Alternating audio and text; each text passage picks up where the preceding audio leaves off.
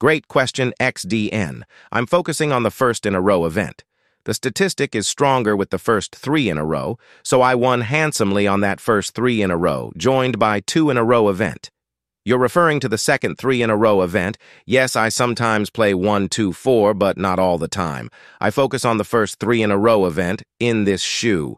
I didn't bet the second event. Three going to four occurs 12% of wins. Sometimes I just don't bet it. Also, I vary my betting depending on the stats of all shoes.